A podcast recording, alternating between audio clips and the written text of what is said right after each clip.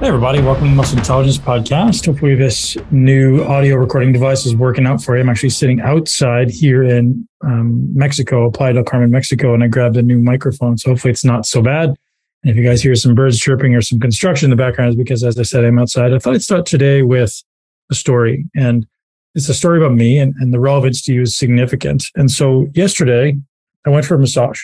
First time, maybe the second time in five or six years since I retired as a professional bodybuilder. And when I was a professional bodybuilder, I was very much, let's say, um, self-centered. I was I was a big priority. My body was my life. My body was my livelihood. So obviously, I made huge sacrifices and huge investments into my body.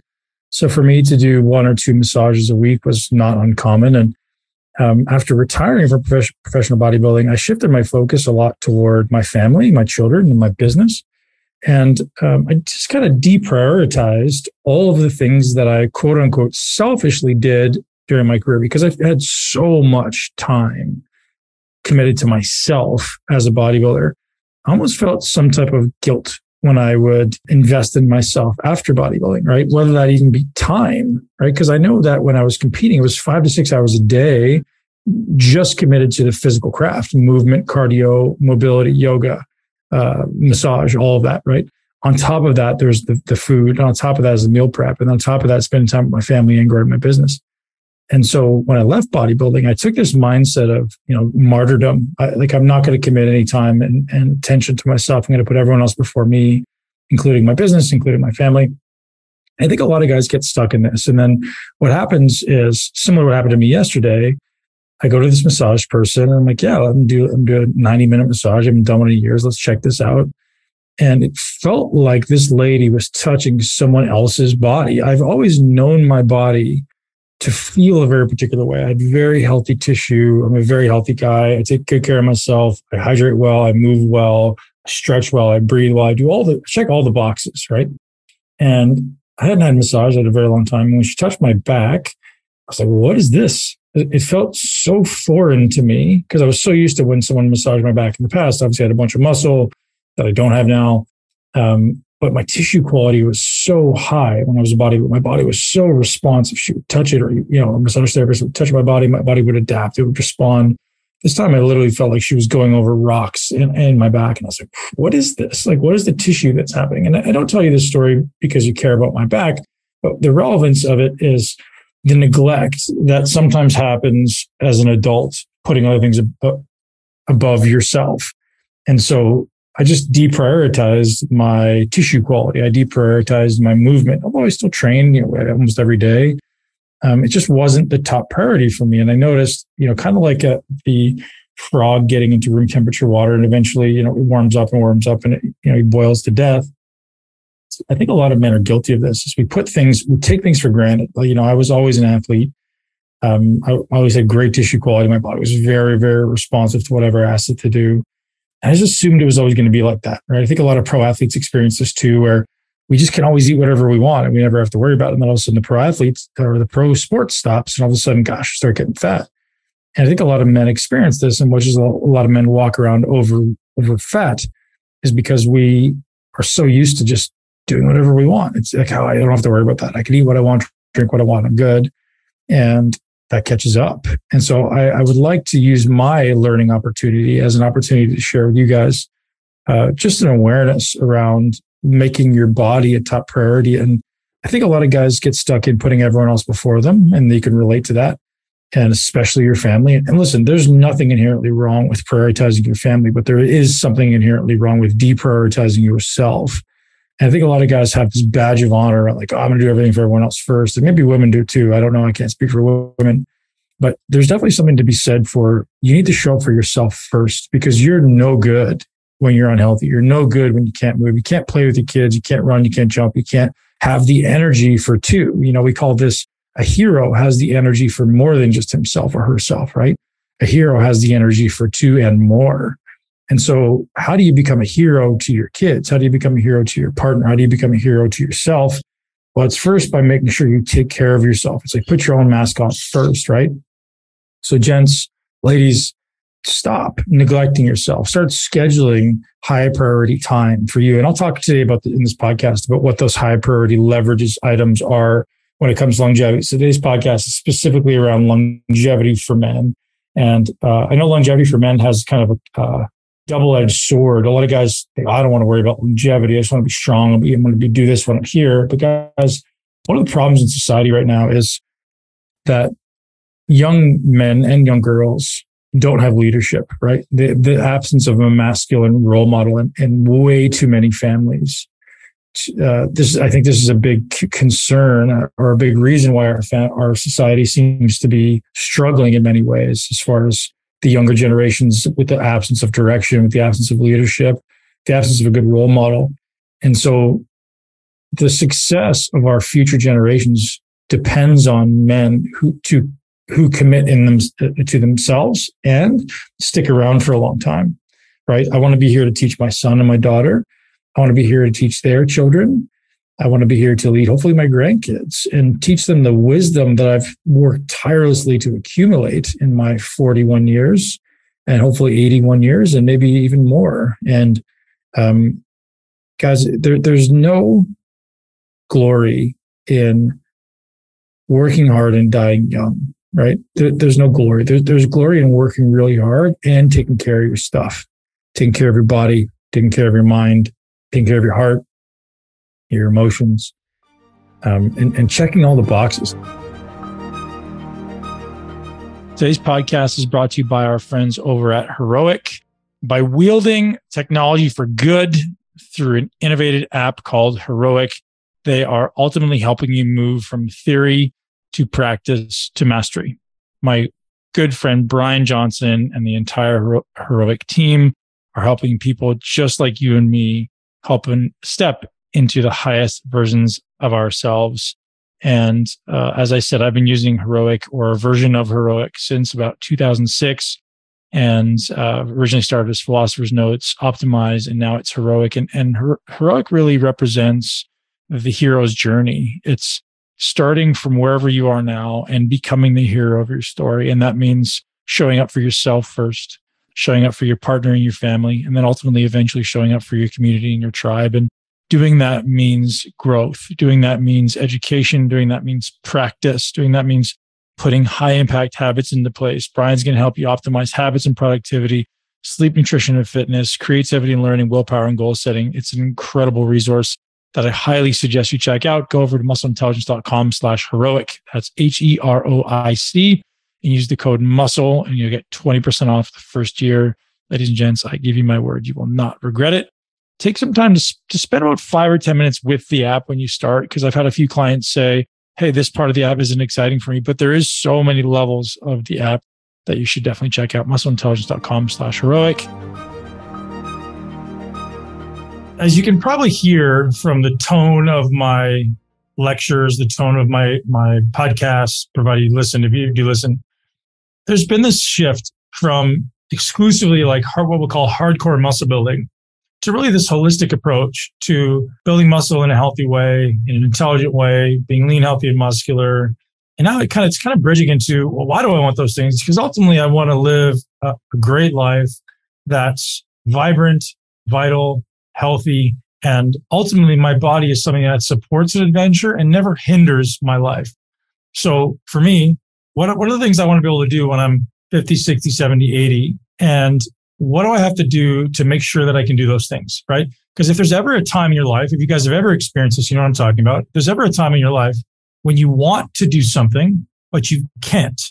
That's very disempowering, isn't it? It's like you feel uh, trapped. You're like, can't, can't do this, can't do that. Either maybe it's whether from money or parents or whatever, whatever circumstance, feel trapped.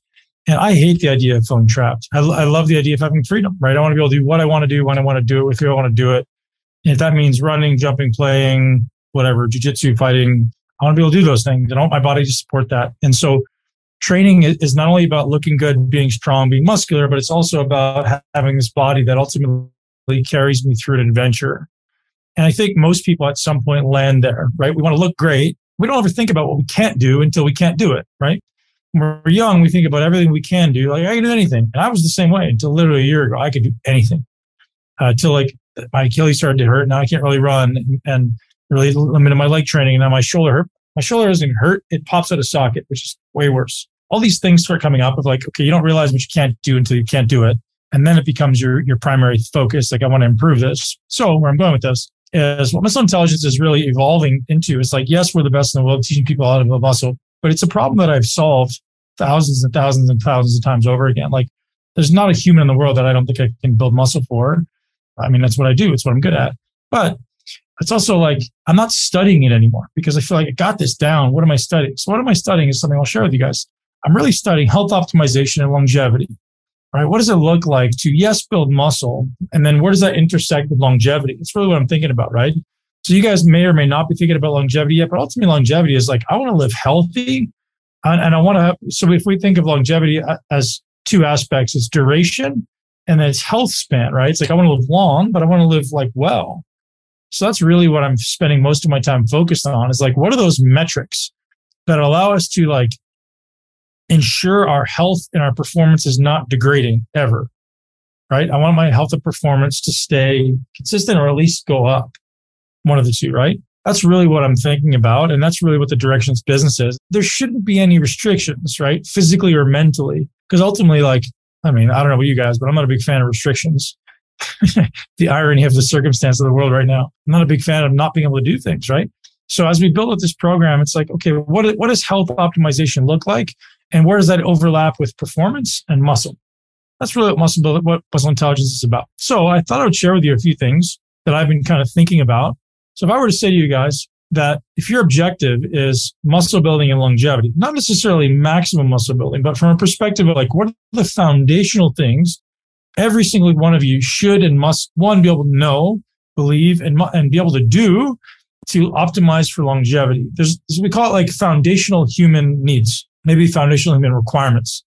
There's a small number of things that if you if you you know how to do these and you understand these principles, your life will be better. And I don't put any of these on this list that don't belong in this list because sometimes when I'm talking, I'm sure some of you guys zero in on specific things that are relevant to you right now and maybe forget about other things that aren't important to you right now. Just because something isn't important to you right now doesn't mean it's not important. And maybe if it's not important to you right now, it's because again, it's not caused a problem yet. But if you made it better, the question for you is, would it be better? Would your life be better? Example, breathing, meditation, walking. Sounds like old people work, right? But it's absolutely not. It's, it's probably th- certainly the three most important things we do as humans, I would say. As I walk through this list for you guys, I'd be curious to hear your feedback, positive or negative. Uh, any comments if you think I've missed anything, which is very possible. This, this list is very new. I'm literally writing this content out today. So I thought I would share this with you guys and look for feedback and questions and comments. The top of the list, I've already said this, you have to breathe well and you have to have con- conscious control over your diaphragm. If you're taking notes, write that down. Conscious control of your diaphragm, not just the ability to breathe, it's like I need to be able to control what my diaphragm does to its extremes.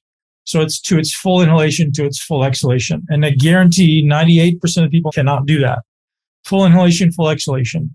So full exhalation means that the diaphragm is literally up underneath the rib cage, right? So what you don't see me doing is this up underneath the rib cage. Diaphragm comes up on exhalation, goes down on inhalation, right? So if I inhale, it's like a balloon. Do you have the full ability to use your diaphragm? And I would say 98 to 98% of people on this call can't. And here's why that's a problem. Your diaphragm is influencing not only aerobic function and carbon dioxide tolerance, which is huge to mental and physical performance, but it's also massively implicated in biomechanics. So how you move. And if breathing is the most functional thing we do as humans, the single most functional thing we do as humans, if your breathing is dysfunctional, every single thing you do after on top of that is dysfunctional. Therefore, if you're, you're limited in your ability to breathe, you're limiting your top end performance. You're limiting your ability to, to squat, deadlift, run, jump, play, all of it. So if you don't have amazing stability and control through your, your trunk and spine, um, you're not going to perform well. You're not going to perform at your peak, we'll say, right? So you're leaving uh, room room on the, you know, I don't know, some, you're leaving something on the table, we'll say.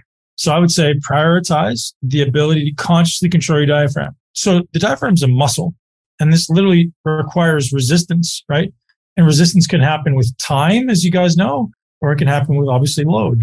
So think that through. Time, maybe range of motion is the second one, which is usually distance, but time and nature is a big one. And I think as humans, we've got away from just like being connected to mother nature. And, and it sounds woo or, you know, whatever, like, like I'm a hippie, but there, there's enormous benefits, enormous benefits to putting your feet in the ground putting your feet in the water, connecting with the nature in some way, literally physically connecting with nature or receiving the sun or the fresh air. You're constantly breathing in indoor environments. If you're constantly exposed to indoor light, your health will not be optimized. Your body's ability to produce energy will not be optimized. So if you guys break down every single thing you do, every single thing you do to the one single most important factor, there's only one. The single most impact, important factor that no one could ever refute is energy production in everything you do. The ability for your nervous system to function, the ability for your brain to function, the ability for your muscles to contract, all of it, right? Produce hormones, all of it comes down to energy production and the rate of energy production per unit time. So if we know that the earth and the sun and the light massively implicate in how your body produces energy per unit time, maybe you'll think about making it a priority, right? So have, has anyone ever felt the absence of energy? Has anyone ever felt the absence of focus or maybe the, the, the request for more energy, right? So we all had an abundance of energy and maybe energy to spare, nothing in life would be challenging, would it? Because we would just have enough energy to do it. We, we would constantly be, we be accomplishing our goals, aspiring for new things. We would never have anything in life. We're like, oh, I got energy. Let's go. Let's go do it. So energy is always your limiting factor. It's your limiting factor in producing hormones, your limiting factor in producing neurotransmitters, your limiting factor in recovery between workouts, et cetera, et cetera. And if you guys have the modern day luxury, we'll say, of, of having a desk job, which is an absolute modern day gift to be able to sit at home and make money. It's a gift because, because ultimately a lot of us who work on farms and factories, it's true. You know, first world problems. Get yourself a grounding mat, commit to being outside for at least an hour a day, ideally three. Um, just getting your feet and like find a park, literally walk through a park. So if you're ever going for a walk, there's a park nearby, make a point to go through the park. It's an enormous, there's actually a lot of data on how much, excuse me, a difference that could make. Okay. So I won't beat a dead horse, but you guys get the picture. So the next one, which, which is in perfect alignment was, was energy production. So that was on the same line. So we have to pay attention to, well, how is my body producing energy? And so if you've ever experienced any of symptoms I've talked about, uh, energy production is a lot. So energy comes from food. We all know that. But energy doesn't just come from food. Energy ultimately comes from the transfer of electrons, right? Transfer of electrons in the body, positive and ne- negative charged electrons. So we have protons, we have ultimately electrons, right? So we want to make sure that our body has an abundance of negative charge, right? This, so this polarity, positive and negative charge, we want to always make sure we have enough negative charge, which is the electrons. And that can come from our water. That can come from our food. That can come from movement. That can come from nature. So these are the things you guys ultimately want to do to maintain this negative charge. If you're interested in understanding the negative charge, if you guys, if there's some nerds around us that want to dig a little bit deeper, a few things I'd suggest for you. Dr. Gerald Pollack has a book about the fourth phase of water. That's definitely worth a read. Uh, there's another book called uh, Healing is Voltage. I forget the author, but I told you guys about it a few weeks back. Those two books are phenomenal. I would definitely read those. Healing is Voltage is a very, very uh, thick book, but it's incredible. It's a great, great book. Uh, fourth phase of water. I've also done a podcast with Dr. Joe Pollack many years ago, talking about how, how ultimately ener- every energy, or sorry, every cell has a negative charge, every cell in the body. And as we lose the negative charge, we lose energy. As we lose energy, we move closer to cancer or we move closer to the inability to move. So if you guys think of like, you know, you talk about like chakras and chi and things like this is the flow of energy. It's literally the flow of electrons, right? Are electrons able to flow freely through the body or do they get stuck in certain places and not be able to flow? Right. So that can come from the absence of negative charge. That can also come from the absence of movement so obviously you guys can hopefully see a correlation there. If I move, I create more negative charge. If I move, I can get things flowing through my body. If I'm sitting on my ass, I lose the negative charge and then I can't produce energy. So my body starts to lose this flow of energy, right? That's why they talk about movement and breathing and all these things that simply move chi, move energy, right? Move blood. Another one I said here was blood flow. So it also ties into the next one, which is creating space. So remember, I'm talking about the things that you guys must be doing to optimize for longevity daily create blood flow. That's movement, right? Movement creates blood flow. Changes in temperature create blood flow. Yeah. Warm, cold creates blood flow. What else creates blood flow? Sex creates blood flow, right? Getting excited about things creates blood flow. Um, find things to create blood flow. Uh, so the, one of the terms I often use, and it's actually the next point, is create space. And this is this is an important thing as well. Create space in your life, literally like clear your space create space in your mind, which means don't always have a busy mind, and then create space in your muscles and your joints. Because as, as we get older, we're fighting against gravity. We're fighting against these compressive forces of gravity, right? The joints are getting tighter, the muscles are getting tighter. We're developing more collagenous fibrotic tissue. Body doesn't move as well. Create more space in your muscles, create more space in your joints. Um, okay, so you guys know I, I'm the movement guy, right? So move well is the next one. Like, so it's not just move, right? So here's my three step progression to like optimize movement. First step is just do it, right? Doesn't matter what it looks like, you got to do, right? Then you got to do with intentionality, right? And we, we could say do well. So do well, sorry, do, then do well with intentionality, which means I'm going to think about what I'm doing. I'm going to do it on purpose, right? Do do well on purpose, which means first I'm just going to go for a walk. Second, I'm going to start walking well. I'm going to start thinking, about how am I doing this? Can I do it better? Can I be more present in the way that I walk? That's intentionality. And the third one is work hard, right? Do well, and then you put them all together, right? So it's do, do well with intentionality, and then do well with intentionality and work hard. And it has to be in that order. Because if you if you put the work hard part in the beginning, you're going to hurt yourself. You're gonna you're gonna limit yourself, right? So if you don't lay the foundation, think of the pyramid, right? If you don't lay the foundation of the pyramid strong, the top of the pyramid will always suffer. So always lay a strong foundation of, of moving well. So what does move well look like? Here's here's what I would suggest you guys do. Take every joint in your body through its entire excursion every day. Your shoulder, your hip, your ankle, your knee, your foot, your hand, right? Your spine, all of it. And try to spend time at the ends of the range Meaning, if I can twist to my left and I can go this far, I'm just gonna I'm gonna hang out there. Maybe I do a breath.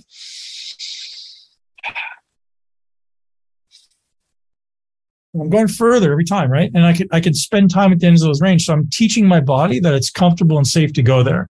Because if you don't use it, you lose it. So move well, right? Move well. And that's like, why do I want to move well? Why is that so important? Just as I said earlier, the walls are closing in around you every day unless you're doing it on purpose to push them away. Right? What does that mean? Literally, like proverbially, the walls are closing around you. Shit's getting tighter. Your ability to breathe gets tighter. If you don't use it, you lose it. Your ability to, the range of motion is getting smaller. Ability to think gets smaller because we're getting boxed into our fear. You guys have to do your best to push fear and restriction away. So this is another one that's an extension of what I just said. Create the capacity to work hard. Now, you guys may have heard me say something along the lines of you're not fit enough to transform. Has anyone heard me say that? Most people I meet aren't fit enough to transform. And that sounds really interesting. The reality is, if you can't do something hard, you can't transform, right? It just simply won't happen. It's going to be a very, very uphill battle. So what you should be doing is first aim to do one single thing hard. I don't care what it is. A bicycle is a really good idea because it's repetitive. It's non-impact learn to work really, really hard on one thing and then slowly start to add to that. Maybe instead of a bicycle, then I go to a step mill and then I go to an elliptical and then I go to a rower and then I go to a squat and then I go to a run, you know, like, but I'm sort of the more things I can do well and hard, the more effective I am at changing my body and living an adventure. Right. But you got to start somewhere. So the, the benefit of working hard is massive as far as cardiovascular function, as far as recovery, as far as energy utilization and fat burning and all those things, right? You got to work hard.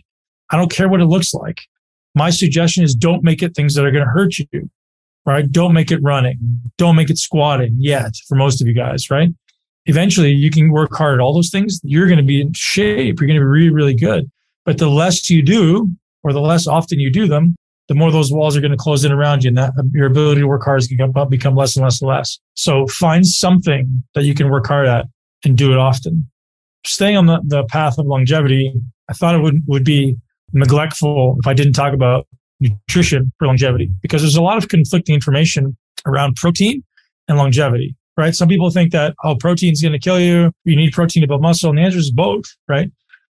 The unfortunate answer is it's never clear. It's never black and white. The answer is always nuanced. The more I study protein synthesis and mTOR and AMPK, which are the signal signaling pathways for people who don't know, and hormone optimization and cellular optimization, um, the more you realize that there's no there's no right answer, right? The the answer has to be somewhere in like what works best for you right now based on your goals and your circumstance. So I'll give you a few. I when I teach nutrition, I like to teach principles, right? So what's a nutrition principle? Well, when it comes to protein specifically, if your objective is building and retaining muscle, you're going to have to eat protein. You're probably going to have to eat somewhere between 0.8 to 1 gram per pound consistently. But if you do that every day, it seems like you may be accelerating aging. So what do we have to do to slow down aging? Well, why, do, why does protein accelerate aging? Because it seems like cells have a certain number of divisions. So every time you make a cell replicate or a cell divide, then it's aging. It's, it's moving along in the aging process. And after a certain age, cells no longer replace themselves. We just kind of fizzle out, right? It seems as though there's probably some things we need to be doing to make sure that we're not allowing the cellular aging process to just to catch up with us. So my suggestion is pay attention to inflammation and oxidative stress. So inflammation and oxidative stress seem to be negative amplifiers of aging. So inflammation is anything that's going to ultimately cause the body to be inflamed, which is inflammatory foods typically. And oxidative stress is, is the stress that happens from ultimately overtraining, under recovering, undersleeping, uh, eating poor foods, or not eating the right foods that ultimately have antioxidants in them, right? So even these carnivore people who have switched into the fruit, adding the fruit in, the reason they did that is because of the antioxidants in the fruit and the sugar is also beneficial to prevent muscle breakdown. So again, I could talk. Oh, I guess I'll keep going a little bit on nutrition. Um, so I said protein. Let's talk fats. So fats are really interesting because everyone's got a, an opinion, right? So how many people think saturated fat is bad? Seriously. Okay. Most people would say yes. The, the reality is, it seems that saturated fat is in no way bad until you mix it with sugar or carbohydrate. So apparently it's completely inert in the body as far as its negative implications until this, the body, until there's any sugar present as well. And then it causes this almost instant uh, glycation or caramelization of the body. So if you're eating saturated fat, maybe in a ketogenic state, it may not have the same negative implications as eating like bacon and pancakes for breakfast, right? Which is where all that research originally came from. Because the people who typically have a, high, a diet high in saturated fat are also eating pancakes and, and four pounds of syrup for their breakfast right? With their, with their bacon. So that, that's where a lot of that research came from. That's not to say that saturated fat might not put up your cholesterol. It, it very well might, but there's no, there's no reason why anyone should think cholesterol is bad. Again, it's important to know cholesterol in here is not inherently bad. There's nothing inherently wrong with cholesterol. And this is important to know 90% of the cholesterol that you have in your body, I think it's actually more than 90%. Some people say it's 100% is produced in your body. Some people say it's somewhere between zero and 10% of the cholesterol you eat actually gets used by the body or, or turns into cholesterol in the body. Does that make sense? So the body doesn't actually ha- actually utilize the dietary cholesterol we consume. Again, there, this is this is the research out is out on this. So somewhere between zero and ten percent of the of the cholesterol we consume actually turns into cholesterol in the body. I don't know. I'm not a bio, biochemist, um, but this is just me reading the research. Somewhere between zero and 10% of the, of the, let's say it differently, of the cholesterol you have in your body currently, somewhere between zero and 10% comes from food. Everything else is produced in your body. And, and the production of cholesterol is 100% genetic. So the one rule that I would say everyone agrees on, everyone agrees on when it comes to fats is polyunsaturated fats are terrible for you. Eliminate polyunsaturated fats, PUFAs, completely. Most of your fats should be coming from monounsaturated fats. Some of it can be coming from omega 3s, which there's still some subjective evidence there saying omega 3s might not be great for you, and saturated fats. And so the research on, sat- on, on omega 3s is interesting because there's this whole industry around omega 3s, isn't there? Like omega 3s are, are ubiquitously healthy, but some scientists pushing back saying it's marketing, saying that omega 3s are actually, you guys probably have heard this stuff, are like so fast to oxidize that if it's not cold water fish, no, has to be a cold. Yeah. If, if it's like not eaten almost like fresh right out of the water, it's, it's oxidized. Therefore, it's causing stress in the body. So it's interesting. So I guess the one ubiquitous thing, as I said, is eliminate polyunsaturated fat, which is basically omega six, which is all these um, seed oils, vegetable oils, canola, grapeseed, sun, safflower, sunflower, soy, corn, all these basic shit oils they use in restaurants. Carbohydrates. I'm not anti-carbohydrate. I don't think I ever have been. The way carbohydrates need to be used is as a tool, right? So when it comes to longevity, I'm trying to teach you guys principles to think through. Yeah, what what is what is accurate, and I would say carbohydrates are a demand only circumstance. Okay, so another thing on, on the nutrition front, when to eat and when to fast. So if my objective is I want to build muscle, and I want to long, I, I don't want to shorten my life, right? I want to have great heart health. I want to have great body health, mind health. It is my suggestion if you're under the age of 30, I don't think you need to fast. I think your, your body's always in an anabolic state. You're good. Once you pass 30, 35, 40, I think fasting is certainly the single greatest cellular reset that exists. There's nothing better we, that we can do to reset the body, right? So if you're sick, if you're depleted, if you're injured, if you're inflamed, the, the single greatest cellular reset we have, second, I mean, sleep would be second, is fasting. Now, are you going to lose muscle? The answer is maybe. And here's why. If you're really effective at burning fat for fuel at rest, then you won't lose muscle. So you guys have heard me talk about this. In any one moment, every minute of the day, right now, you're burning some percentage of, of energy from fat and some percentage of energy from carb. The better you get at burning energy from fat while you're resting, the, the more likely you can just fast and not lose muscle right? If you're a heavy carbohydrate burner, then when you run out of carbohydrate stores, your body starts burning muscle. So you have to make sure that you're fit enough to fast. Interesting. Fit enough to fast. Meaning my cortisol is, is managed, my insulin is managed, my aerobic fitness is optimized, my stress levels are in check. Right? Sleep is good. If all those things are out of whack and you're fasting, you're going to lose muscle. Here's an important thing to know. Food, specifically carbohydrates, but all food is the greatest lever we have against stress. That's why people stress eat. Because when you're stressed and you eat, it makes the stress go away. Because insulin and cortisol are inversely proportional. So as cortisol is up and I drive up insulin, cortisol goes down temporarily. So it's important to know that. If you're stressed in any way, fasting may not be the best way for you to maintain muscle. You probably end up losing more muscle than fat.